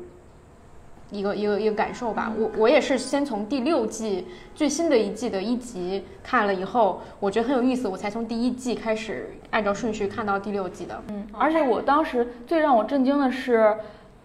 这不就是团建吗？对，我觉得他是罗云石作品里边最比较特殊的一个，因为原来他很多作品是依赖于情境的，只有这一部作品其实是非常不依赖情。你看他要么就是海外开餐厅，要么就是去一个农村，要么就是去海外旅行，就是其实是极度依赖情境的，因为他需要人物在情境之中发生一些故事。嗯而且很，我觉得我觉得很很直观的就在于说影视呃影商或者说是三十三餐或者其他所有综艺都是一个，因为在就是在讲就是就是在影视行业就是有一个一句话故事嘛，就是这些综艺都是一句话故事能够给你讲清楚的，所以可能这个东西的观众的广度会更更广一些，因为观众都知道一看这一句话就知道哦你们要去干嘛，但是新西游记很难用一句话故事去解释它，就它你要说它就就是像你们说的，就是一个朋友出去一起出去玩儿，然后玩游戏的一个事情，听起来就是平淡无奇，但是它可能真的是一个粉丝向的东西，粉丝就是喜欢这个系列的人会非常喜欢，就而且会一直为它的周边所有的东西着迷。而且我觉得，如果你一个综艺你做了好，就像《新西游记》这种，我就先不说，就算你没有看过两天一夜啊，就只是《新西游记》加僵尸堂，就它的信息量是在不断的叠加的，然后它的梗也是不断在叠加的。所以当你看到《僵尸堂二》的时候，你那个幸福感是无比的，因为你了解他们每个人，然后你了解这个团队和这个每个人之间的互动方式，所以你得到的那个愉悦感愉悦感是是无比的加成的。但是如果，所以我才一开始就说我比较担心，就是完全没有看过的人一下子看《僵尸堂二》，他不一定能，就是你们体验级别是不一样的不。一样，确实不一样，我觉得真的会不一样，完全不一样。还有就是，嗯，就是做《新西游记》的时候，他其实是刚开始，我看老罗说，他说那个时候就是以电视台为主要平台这种机制，其实是有很多条条框框的嘛。他那个时候也对这个机制本身产生了怀疑，所以他才想说，我要不要做一个网络内容，会不会有一些突破？所以最近不是那个金泰浩，就《极限挑战》，金泰浩不是那个做了十十十几年的《极限挑战》，然后他辞职，算是把这个节目结束吧。然后我就非常好奇这个人接下来会有什么样的突破。然后我想他这样的人一定会借鉴网络的形式的。所以前几天我看到说他做了在 YouTube 上做了一系列类似于 Vlog 那样的视频，我还就是非常非常激动。虽然我看了觉得并不是很好，但是我是觉得这这些人将来一定是会用最新的内容形式来创新的人。对，而且他的就是嘉宾的选取也跟罗伊是完全是两个套路。就他这次传他他的这个活动，就是金泰浩的这个活动是传递摄影机嘛，就他拿了一个小的 DV，可能先交给刘在石，然后刘在石再交交给曹世浩，曹世浩再交给别人。就他是在这些人当中流传，但是这些人的关系网就是他们就是搞笑艺人，所以他们的流传也都是是那种传统的我们能看到的搞笑艺人之间的流传。他的风格就跟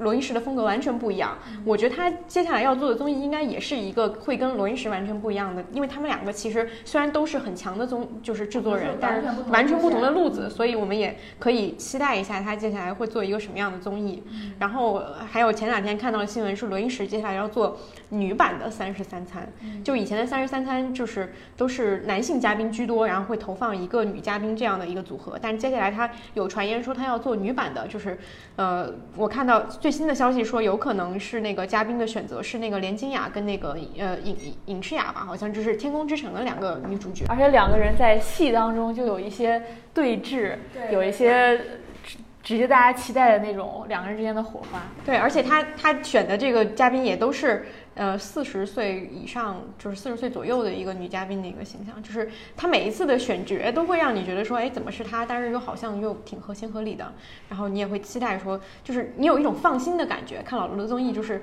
不管他选谁，你都知道说他会让这个人焕发出一个新的特点来。我觉得可以聊聊外延环节。另外延环节，我觉得一个一个是在于，呃，老罗进入 TVN 以后，我们都会发现 TVN 的综艺节目是有一个特点的，整体性的对整体性的改变。不知道这跟老罗有没有关系，还是说他的东西播出以后给其他人造成了启发？但是我们会发现 TVN 的综艺有一个很很明显的一一些特点，我觉得可以就这个话题我们来聊一聊。其实现在，嗯，就是你如果大家综艺看的多的话，就对 TVN 节目，你如果看的很多，就会有一个观感，就是他们节目每次的制作方式上其实是有相同的地方的。嗯，我觉得主要几个特点就是音乐和后期剪辑上，尤其是后期剪辑上，可能除了老罗团队之外的团队去做，他们也学习了老罗的一些风格我。觉得非常明显的是那个刘在石的那个已经做了两季的 U Quiz 那个节目，然后我觉得我如果谈细节的话，比如说那个节目结束的时候是有那个卷闸门放向下放，然后你看老罗的那个换季的时候啊，在节目当中换了季。换季的时候，它就是黑场结束，就我停关掉摄影或关掉摄摄影机，然后再比如它的空镜，它也是用了一些动画，然后用了把两个人物在一些街道上行走什么，这跟妙汉然后拍街景是非常像的嘛。啊、这两个我觉得是细节上最突出的吧。对，嗯就是低温其实呈现了各种，就是他们的后来发现操操作形式就是多样化嘛。我自己觉得最突出的就在后期上，就比如我还有个 T 温的节目叫《咖啡之友》，那个节目就是其实是一个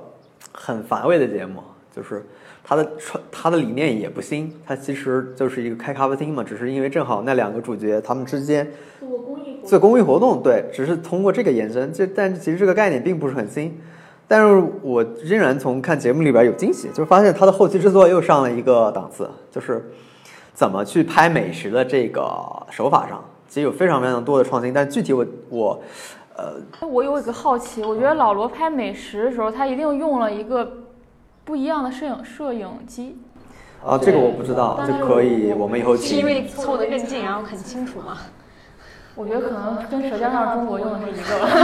是因为从摄影机到录音设备，其实明显在这些美食类的节目上，他有意使用了，就很多是 ASMR 的而。且我很好奇，他们是不是就是当时嘉宾吃的是一碗，然后他们后期补拍的是另外一碗？我觉得是有可能。是吧后期补的。对对，他肯定是后期去补的。就是我会发现，你看的时候，你会很明显感觉到他们用了大量的工作人员，包括 u q u i s 也是，就是嘉宾走过以后，然后然后会有一个就是这个这个他们，因为他们那个节目是街头采访嘛，就采访完这个人以后，然后嘉宾就离开了，就是刘在石就离开了。但是这个人接下来会怎么样？他们有一些别的，比如说我们是在他的工作室外面采访了他，然后会拍他一些工作室里面的场景，就这些肯定都是后期补拍的，就是他们做了大量的这些辅助的工作。对，就是 U Quiz 和呃咖啡之友都有，就是就是个人采访嘛，他们就会在一个单独时间里边单约出来，然后在节目之中去插这些东西。在咖啡之旅，我有有印象很深的就是他们那个后期玩的非常自由，给我印象特别深。就是当时有一家，毕竟是应该是南柱赫，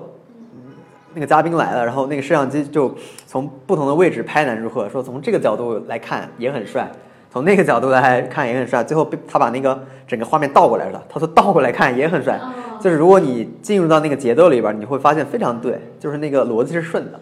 然后他把那个画面直接倒过来了，就是非常好的一个效果，就是明显你就能发现他们的后期制作是非常自由的，就是他可以在整个叙事之中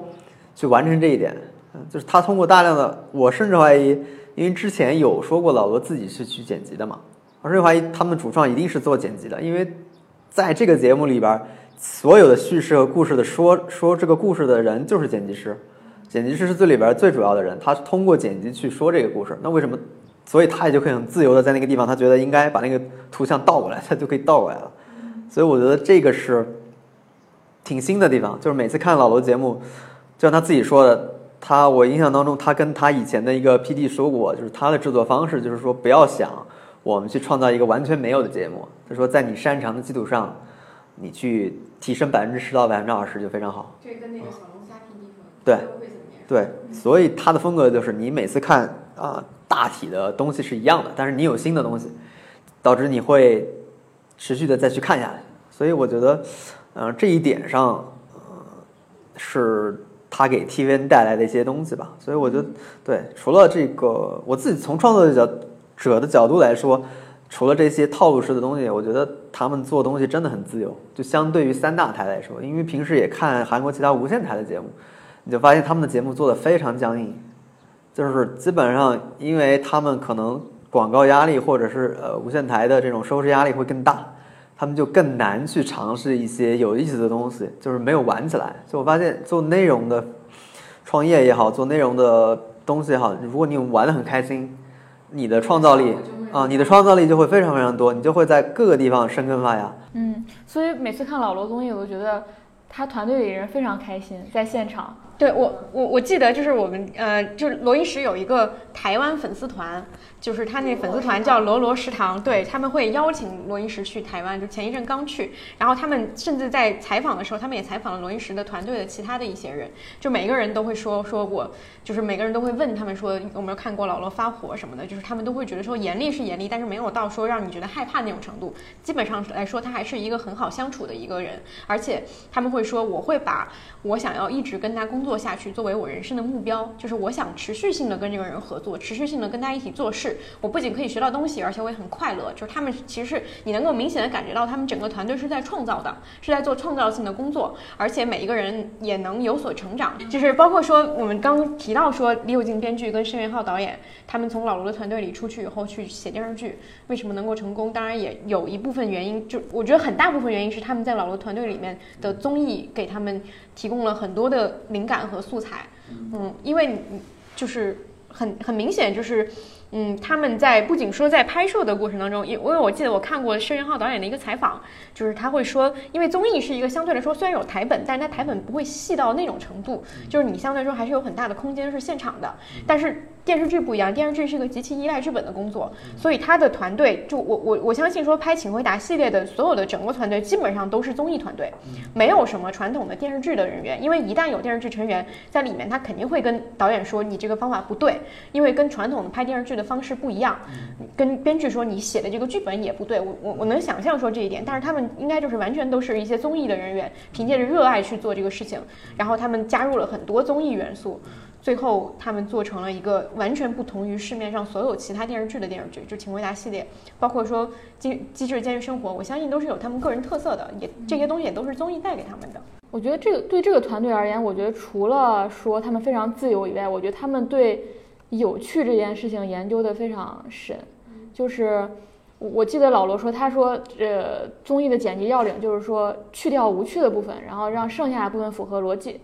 然后，但是重点就是说什么是有趣呢？就是虽然这个词已经被说烂了，但是我觉得他们团队是非常非常深刻理解这个词的。就在他们看来说，有趣不是说像《西游新西游记》那样你爆笑的那个瞬间是有趣的。其实有时候明星的一句呃开玩笑的话，或者说呃庭院里的一道风景，可能都是一个有趣的部分。我觉得他们是极度理解这个词的一个团队。我其实看《新西游记》的时候有一个特别明显，尤其是第一季，它里面有很多那种奇怪的游戏，就比如说谁输了谁就要穿，就是当时他们在西安拍的时候，西安特别热，就是将近四十度，谁输了谁又谁就要穿优衣库的保暖内衣在街上走一圈，今天这一天都要穿这个事情，我觉得这个事情非常的。就是这个点非常的直男，就是是一种属于直，因为他们整个团队就包括说啊，宾、嘉宾团队全都是男性嘛，就是他们有有那种哥们儿间的好笑，而且这种好笑是，就是我我看的时候，我觉得是很难，就一旦有一个女嘉宾，这个事情就不成立，就是尤其他们想，对，尤其他们想的这些惩罚措施也非常的，就是很很直男，但是是那种很有趣的那种那种方式，就这个点让我非常印象深刻，就是想出这样一些惩罚措施。我记得他们有一个点就是在于说，《新西游记》里面有说这个游戏要是音之人觉得不好玩，那就是不好玩。就是他是一个可能他的性格上是一个衡量的一个措施，但是也说明了他们团队会非常的努力去达到一个让所有人都调动起来的一个极限。嗯，理论上就觉得他团队不光是个综艺团队，就至少这帮人对流行文化很了解，对一些，就是会经常看杂志啊，会经常看一些，嗯、跟当下的这种潮流结合很紧密的东西。比如你刚刚说优衣库，因为确实很难去想这个点，一般人就会说我们就穿一个热的东西嘛，就很少就直接定义为优衣库保暖内衣，就肯定因为当时在那个时候，优衣库是宣传最多的就是它的那个内衣可以自带发热的嘛。就所有人就会想那个东西应该是挺热的一个东西，然后就好像保暖功能挺好的，所以就自然而然会去想这个事儿。但是如果你不太关注这些事儿，就不太关注优衣库最近有这种促销或者说呃这种生活上的东西，你是不会想到这个点的。你顶多给他套一个，我们最容易上的不就是街上的那种发传单的那种玩偶东西，你会让他套那个嘛？就是那个是一个本能反应，就是那个是最热的。但是你想这个就会更有趣，就尤其符合他们的这种我发现有很多点都是跟生活里的一些东西相关，比如说他们有一季让大家去拼那个宜家的家具，就这个点也是，就是任任何一个人，可能很多人都会遇到这个困境，就是说我在看宜家的组装的那个说明书的时候，我会非常困扰，我不知道我要怎么去做它。然后他们把这个东西放到游戏里，就是把他们关在一个小黑屋里，一个小时要拼完一个呃，应该是组装完一个柜子。还有就是你要看恐怖片，你要不能尖叫，就这些东西都跟现实都跟不能睡着。对对对，都跟都跟所有人有共鸣，就是你日常生活里每一个人都会遇到这样的困境。我我能想象这些点也都是他们的 PD 或者说他们的编剧一起想出来的一些，比如说他们标题是你日常生活中最困扰的地方，可能他们就会去注意自己生活当中一些小的细节，然后把这些东西困境抛给嘉宾去做。嗯还有他们综艺经常有时候会玩一些虚拟人生或者说小剧场的东西，然后就是像过家家一样，比如说那个。有时候你会觉得这东西极为天真，所以你就觉得挺难得的。比如在那个西班牙寄宿里面，他一直假装在跟那个宜家对抗，然后再包括这个《僵尸团二》的时候，一直假设有一个总公司，然后总公司来视察了，然后总公司怎样怎样了，就是像过家家一样。他们很出众，他们团队很出众一个能力就是接梗，就是嘉宾一开始会提一个东西，但他们迅速把这个东西发展成一个，对，比如说那个《西班牙激素》里边那个刘海镇说我要做一个这个 EQ，他们立马反应过来给他派一个员工，就是他们的一个最年轻的 PD 就派过去了，这个我觉得就反应非常快，就不会说我等你嘉宾再做点什么事儿，我再那个，他立马就找一个点就给你接上了，就是。我觉得这个也是他们很厉害的地方，就比如说嘉宾提出来一个梗，那你得有人接嘛，就相当于刘海镇跟呃，那个车身员之间，他们就互相抛梗，就很容易接。就是这种节目里面最怕就是你抛一个没有人接，所以很多很多程度上，他的后期或者他的当时的现场人就在接刘海镇的很多梗，就一直在接。所以这也是我估计跟他们的编辑团队是有关系的，就是你能迅速把这个东西接上啊。我们最后就是可以，因为我们前面夸了这么多老罗的优点，或者说我们喜欢他的地方，那有没有什么点是让两位觉得说还还有缺憾的，或者是怎么样的？对，我觉得最可惜的一点就是有一档节目，我觉得是应该是老罗团队做出来的，但是其实不是他们做出来的，就是那个《秀丽家民宿》的节目那好像那个秀丽家民宿那个 PD 加入 TVN 了，啊，是吗？啊，那我不太清楚，好像是。呃，那那档呃那档节目是 JTBC 做的嘛，所以我当时看了就很震撼，因为我觉得他把真人秀节目做到了一个很很高的位置上。就我先谈谈对那个节目的理解，然后我我我想再说一下我的看法，就是老罗为什么没感这个感觉不是啊，老对他的期待已经到了我喜欢的这个节目，为什么会是他做的这种地步？对对笑一家民宿而言，这个节目的唯一缺点就是不是老罗做的。对。好的，对，我就先说一下我对这个节目，然后就说我自己理解为什么不是、呃、这个罗英石做的这个节目，因为我当时觉得这个节目非常好，就是他跟我的工作是有关系的。我觉得他真的是把真人秀推到了一个很高的位置，就是用真人秀去了解一个人。因为我的日常工作可能就会去写一些人物的稿子，在我们写这种稿子的过程中，你就会想以细节去呈现这个人物，你会想更多的了解这个人，你想跟着他，看着他，比如说去。比如说李孝利这个人，你会想看他平时怎么接触人的，怎么去参加活动的，呃，怎么去应对媒体的，然后你会想跟他专访，想去聊天。通过这些东西，你想去一个最大程度上还原你李条利，这就所谓的一个呃人物特稿的写法，或者说我们之前做报道最追求的一个东西，就是以无限的细节、无限的东西去了解他。但我发现，其实文字的这种。传统的这种写法或者这种做法其实是有限的。就我看这档综艺，其实已经完全可以通过这档综艺去了解李小李这个人了。你并不需要通过一个稿件，而且了解这个过程中，我觉得是更客观、更为呃更为舒服的。就是我不需要听作者自己去判断，或者说听作者去给我一个更明显的结论，或者说他需要花费很很多的功夫才能拿到的东西。但是在真人秀里边，其实轻而易举拿到了。就像我们如果去做采访，你很难拿到。这些明星日常的生活细节上的东西，那真人秀他就拍给你看了呀。这个是一个多么大进步，就是你怎么靠文字记录去解决这个事儿。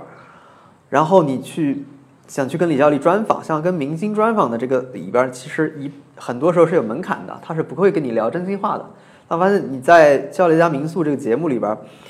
呃，经常在一些情境里边，李孝利你就发现他和那个当时那个嘉宾叫呃李智恩，他们俩之前经常聊出了一些。就是很诚恳的话，就我印象很深，他们之前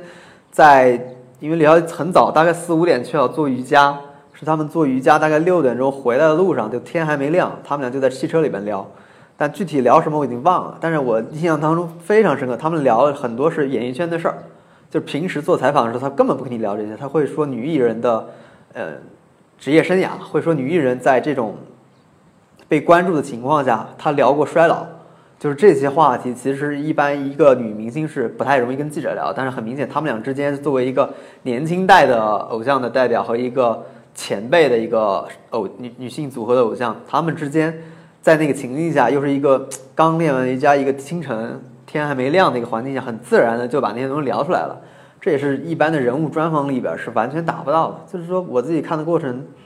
就是这档真人秀已经完全把特稿这个能做的事儿全都做到了，而且他提供了很多你做不到的事儿。就他没有完全下结论说，我告诉你李孝利是个什么人，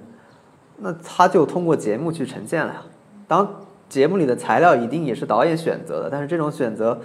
相对于文字来说已经非常的顺了，就是不是那么生硬，不是那么种生硬的下判断，所有的啊观众都可以从细节里去解读对自己的判断。这个判断，我觉得啊这一点是让我挺震惊的，就是他其实做到了很多特稿做不到的功能，所以我当时觉得这个呃综艺，因为我当时看也是想从里边学一些技技巧，看能不能用到写作上面啊。这个我觉得给我印象最深的是这个，对。然后我大概说一下我的想法，就是你们可以等会儿聊一下你们对这个节目的看法。我觉得老罗拍不了这个综艺的一个可能一个原因就是他习惯了那种拍更普通的、更普通的明星，或者说更没有所谓艺人感觉的那种那那种艺人，就是他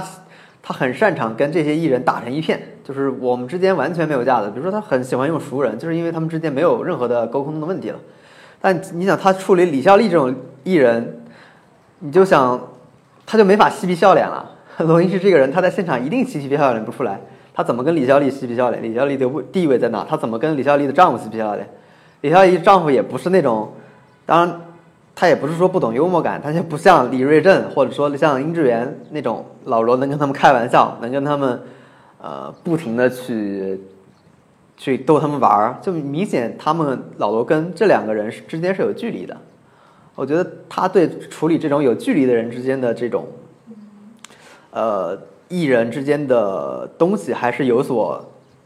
欠缺的。就比如说，我记得我看《森林小屋》，他明显处理那个跟那个呃苏志燮，就明显他跟苏志燮的关系是就很是很疏离的。对他们之间，他跟朴那个朴信惠对他们关系还是可以，因为他朴信惠还是有那个特点，但明显苏志慧苏志燮是另一种明星，就是那种不太容易放下身段的，还是有一点明星有点神秘感的。对，还是有点那种明星感的，就是大人物感的那种东西，就他还不是完全放下来的。那我觉得这个问题是选人的问题，就包括像一家民宿也是挖掘到这个人以后，就衍生出一个跟他相关的一个作品的问题，而不是创意上的问题。不是说老罗不创意上达不到这个，而是他可能没有发现李孝利这么一个宝藏型宝藏女孩。他不是没有发现他，一定发现了。他我觉得对，我觉得他是倾向于发现自己很熟，或者他觉得我能沟通的人。就举个例子，就是老罗之间，他之前的作品里边最接近这部作品的叫《新婚日记》，《新婚日记》拍的是安宰贤和他和他的老婆。就如果前提能选的话，我们一定就做节目创意上，我们一定是会选李孝利和她的丈夫的，因为这个显然他们知名度更高。而且他们有大家好奇的地方，就是为什么李孝利选择这个男的，但是那个安宰贤选择呃这个女生是自然而然的。对，因为为什么就是就是还是老罗一贯的思维，就是安宰贤参加过《新西游记》，我觉得这个人很好玩儿，然后他跟他老婆的状态也很好玩儿，他老婆也是一个挺有意思的人，所以我们来拍一下安宰贤和聚会站。这是我觉得这是一个操作选题不同的思路。就比如说我们操作新闻选题也会这样，我们会觉得哪个题最重大，那理论上那一定是李孝利的题最重大。但是老罗的思维就是这个题跟我最近，我觉得这个人有意思，我从一个更小的切口，因为《新闻日记》那个剧拍的其实就是一个喂狗粮的剧，基本上就是拍他们俩的互相之间怎么互动，就非常甜腻的一个剧，就甜到不行的一个剧。就是它的主题其实是那个，但其实大家对他们俩其实没有好奇心的。但是李逍那个丽那个剧更像是一个话题性更强、更加国民性的题材啊，就大家会关注这个作为我们曾经的这种顶级的女艺人，然后她又有一个很话题性的丈夫，他们是怎么过日子的？这是一个非常显性的一个在外面的一个一个主题。但是可能我自己理解就是可能是这个原因导致，因为老罗是按照他一贯的思维嘛，导致他不想去做这种特别看上去架子很大的这种东西，所以让 JDBC 去做做了这个的。但好玩的就是你其实并不知道《焦丽家民宿》是谁拍的。你其实并不知道那个 PD 是谁，这也是有意思的地方。但是那期节那个节目确实是，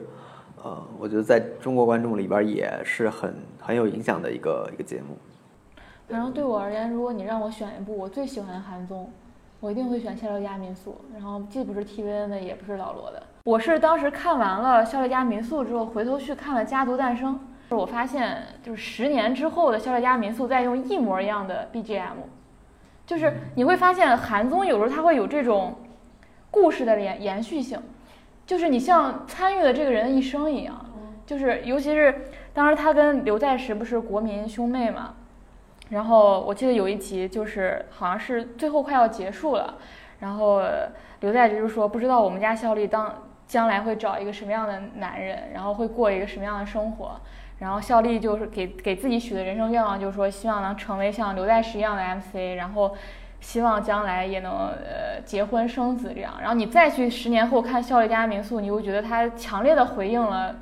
这档综艺，然后这个给你带来的这种故事感，然后这种信息量是就是非常巨大的。然后我觉得《孝利家民宿》的好是很大程度上是因为这对夫妇的魅力。就非常依依赖这对夫妇的魅力。我印象最深的是，刚才王老师也提了，他们就是瑜伽回来的路上，我印象深的是他跟，我记不清是第一季还是第二季的，就他们去散步，然后不不知道是允儿还是 IU，就是他很多很多很多那个粉丝来找他们签名，然后跟他聊天什么，然后当时孝利就坐在车上，但没有人去找他，然后他就在回望那一刻。然后他就看着，就是镜头就从孝利的视角出发，然后就去看着他们在那儿，呃，粉丝们，呃，围拥着这些新偶像，哇！我觉得那那一刻这个东西是，我觉得其他东西没有带给我的，我就我就我就觉得我是在看一个女艺人，是，这么多年之后他的一个人生体悟，尽管他他自己他自己也讲了几句话，轻描淡写的讲了几句话，我觉得那个时刻带给我的这个震撼是。其他综艺所没有的。为什么聊到老罗，聊着聊着变成了我最喜欢的不是老罗的综艺？那那个综艺最遗憾的地方就是不是老罗做的。那我要强行聊一个我喜欢的老罗的冷门综艺，就是懂也没用的《神秘大学词典》。你看完了。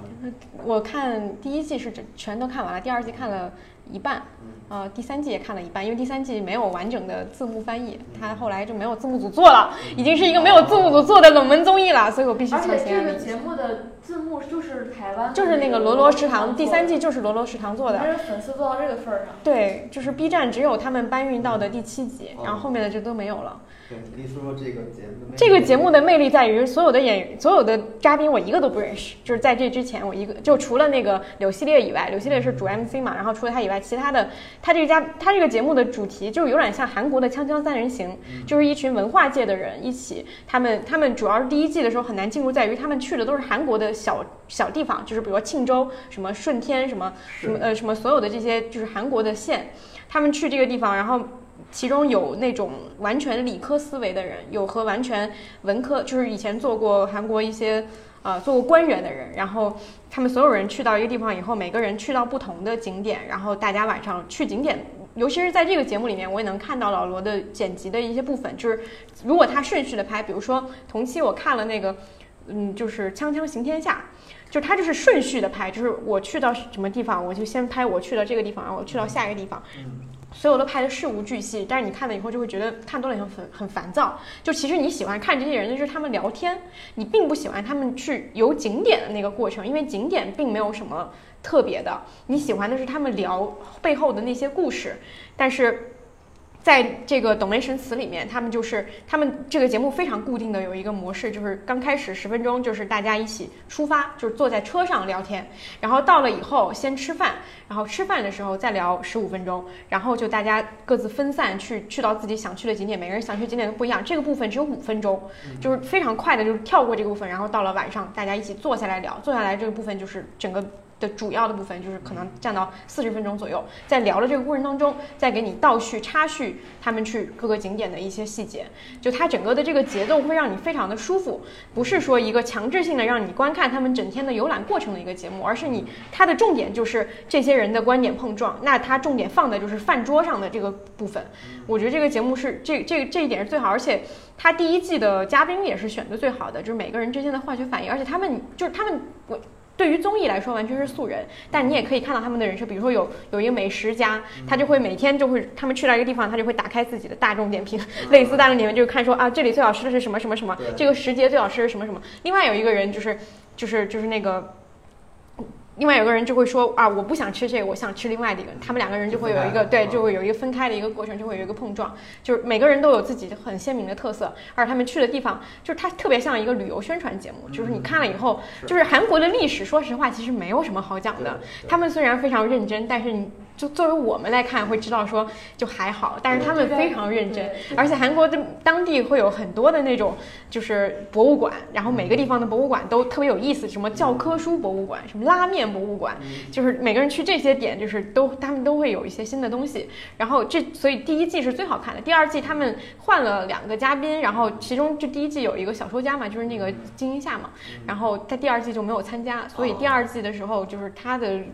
消失去呃，就是嗯，他不在这个嘉宾里面，也会有一些就是影响。第三季他又回来了，但是第三季还是换了，跟第一季还是不太一样，而且他们去了国外。当你发现他们去了国外以后，好像又没有在国内有意思，就是就是他们去到欧洲嘛，他们去第三季去的是希腊和意大利，然后你会发现他们有一种。就是有一种，就是这个地方太大了，然后我们掌控不了，所有有那种感觉。我们想聊的东西太多，但反而不如第一季他们就在国内做有意思。所以我觉得这个节目是让我觉得虽然不是那么红，但是很有特点的一个节目。在这个节目的编排里面，我是最强烈的感受到了老罗他们这个团队对于素材的运用，和他们非常的适应，就是了解说观众到底想按照一个怎么样的顺序去看什么样重点的内容。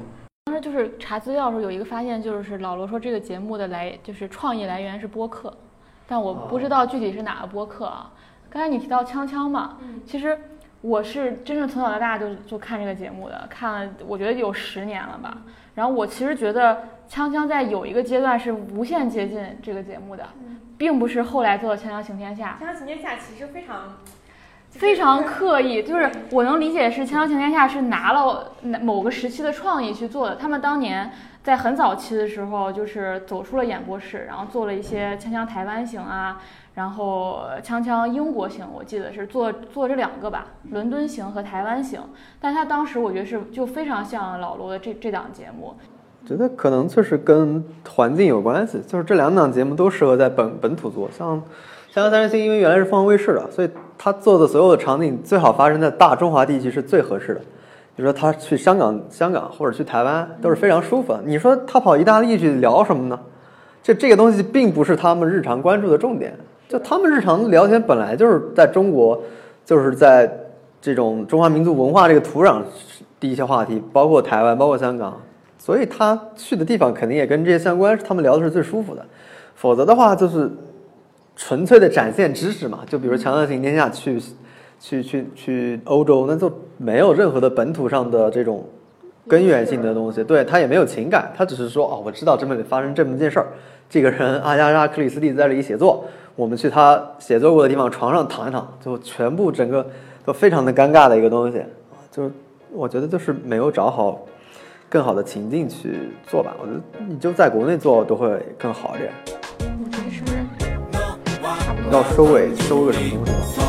吗？聊了两个小时？在你让我们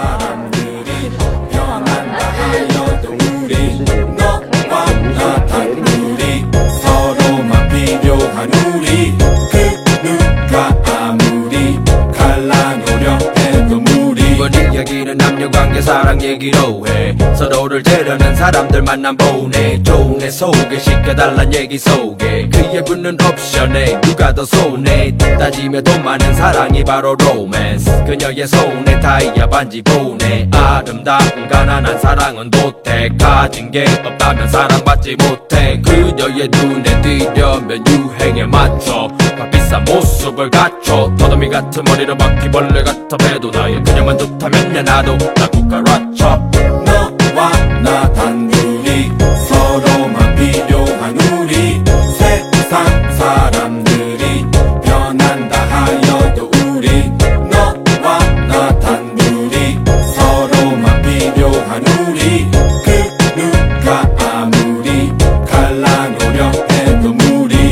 주변에 많은 사람들 내기에 누가 더 아깝다고 또 얘기해. 둘 사이 헤어짐을 선뜻 내기해. 입장이 바뀌면 화를 내. Hell yeah. 여자의 마음은 갈대와 같은 남자란 바람에 마음이 자라네. 서로의 사랑에 더 많은 걸 바라네. 눈앞에 보여지는 표현들이 다라네. 가식적인 칭찬보단 작은 배려로 바라기보다는 뭘 바라는지 알고. 내가 재려하면 그도 날 재려하고. 내게 진심을 보이면 너도 진심으로 너와 나 단둘이 서로만 필요한 우리 세상 사람들이 변한다 하여도 우리 너와 나 단둘이 서로만 필요한 우리 그 누가 아무리 갈라놓으려 해도 무리. 사랑은 네가 가진 모든 것을 다 줘도 원하는 대로 되지는 않아